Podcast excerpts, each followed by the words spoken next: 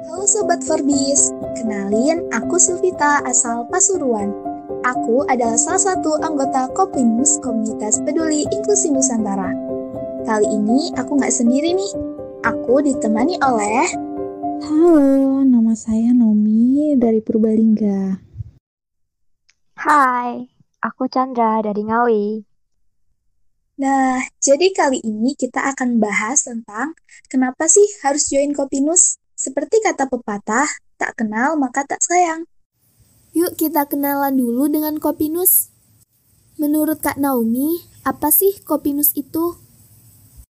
Jadi, menurut aku, Kopinus itu uh, kan dia singkatan dari ini ya, Komunitas Peduli Inklusi Nusantara.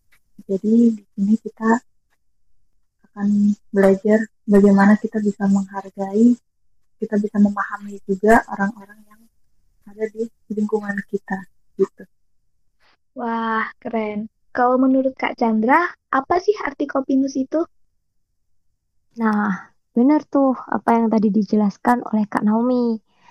Kopinus itu singkatan dari Komunitas Peduli Inklusi Nusantara. Yang pastinya komunitas itu bergerak di isu-isu inklusivitas kan? Tapi saat aku di sini masuk di komunitas ini, ternyata nggak cuma tentang disabilitas aja kok. Yang biasanya inklusivitas itu digadang-gadang sama disabilitas. Tapi di sini nggak seperti itu. Ternyata di sini lebih kayak, oh, inklusivitas itu ternyata persamaan orang gitu.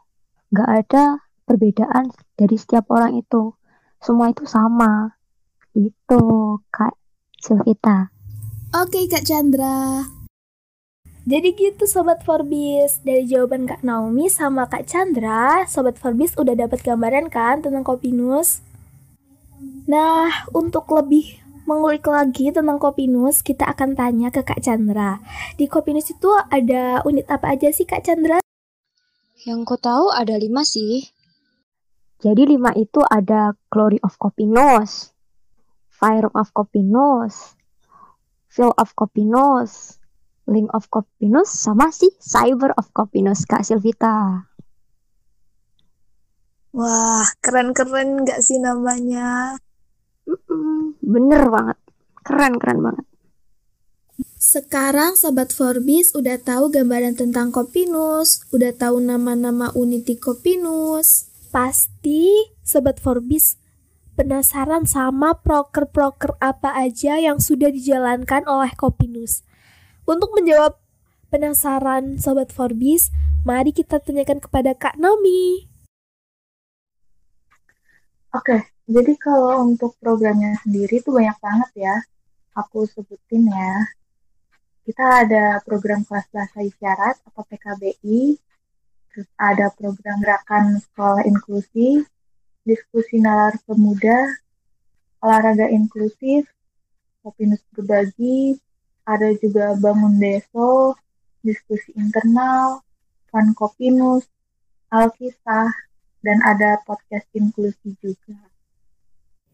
Wah, sepertinya seru semua ya. Jadi nggak sabar ikutan program-programnya.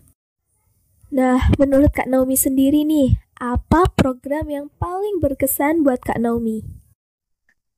Kalau buat aku pribadi, yang paling berkesan itu selama aku ikut Kopinus, ada program kelas bahasa isyarat dan juga podcast inklusi ya.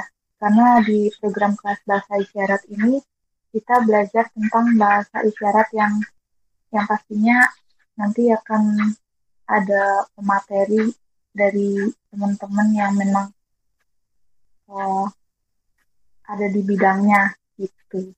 Dan untuk podcast inklusi juga itu bagus banget karena kita di situ bisa sharing banyak hal gitu. Mantap. Kalau buat Kak Chandra, dari semua program yang disebutin Kak Naomi, program apa yang paling berkesan buat Kak Chandra? Hmm, kalau aku mungkin PGSI ya, program sekolah inklusi. Soalnya di sana kita ngajar ke anak-anak Kalau yang kemarin itu SMA, pas aku itu, di situ kita ngajarin tentang isu-isu inklusi gitu. Jadi kayak kita bersosialisasi sama anak-anak itu, saling bertukar pendapat, kayak gitu. Menurutku suatu kesenangan tersendiri ya berbagi ilmu kepada teman-teman kita gitu. Oh iya, tadi ada yang belum disampaikan sama Kak Naomi kalau nggak salah. Yang kemarin terakhir, HUT HDI. Itu juga seru loh. Seru banget Wah, pokoknya. apa, Kak? Seseru kayak meledak gitu. Udah ulang tahunnya Kopinus, terus ngerayain hari disabilitas juga. Rame-rame. Bikin-bikinnya itu semua unit gitu. Jadi kayak ya kerjasama gitu bareng-bareng ngerjainnya. Wah, seru banget ya, Kak. Rasa kekeluargaannya dapat banget ya. Nah, Kak Chandra, apa saja sih alasan-alasannya agar Sobat Forbis dan seluruh pemuda Indonesia itu harus banget bergabung menjadi anggota Kopinus? Kalau aku sendiri itu kan di sini banyak program kerja yang banyak tuh. Di sini kita bisa ngembangin potensi kita secara maksimal, juga bersosialisasi juga. Kita nggak cuma bekerja buat grouping aja, kayak di podcast, kayak gitu. Tapi juga ngajar di PGSI, terus belajar bahasa isyarat di PKBI. Dan masih banyak lagi. Seru sih, apalagi lingkungan kita banyak banget gitu, nggak nggak cuma yang deket-deket aja gitu dari Sabang sampai Merauke pun mungkin ada gitu. Jadi menurutku worth it sih kalau ikut ini sangat worth it gitu. Kalau Kak Naomi gimana Kak? Wah benar banget nih apa kata Kak Chandra. Yang pertama udah pasti kita akan membangun relasi ya. Karena uh, untuk anggota Kopinus sendiri kan kita ada menyebar ya di berbagai belahan Indonesia gitu.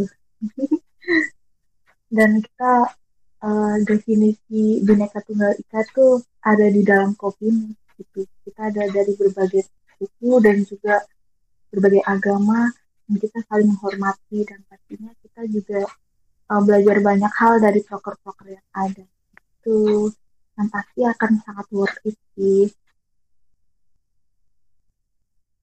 Wah, worth it sekali. Sudah menambah relasi, menambah wawasan, semakin mencintai diri dan menyayangi sesama.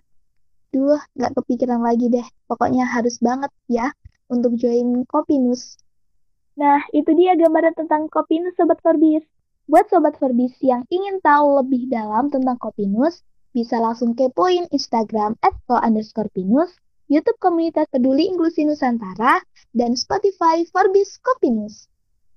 Wah, nggak kerasa ya, udah sekian menit kita ngobrol-ngobrol. Jadi, jangan sampai ketinggalan ya Sobat Forbis untuk daftar.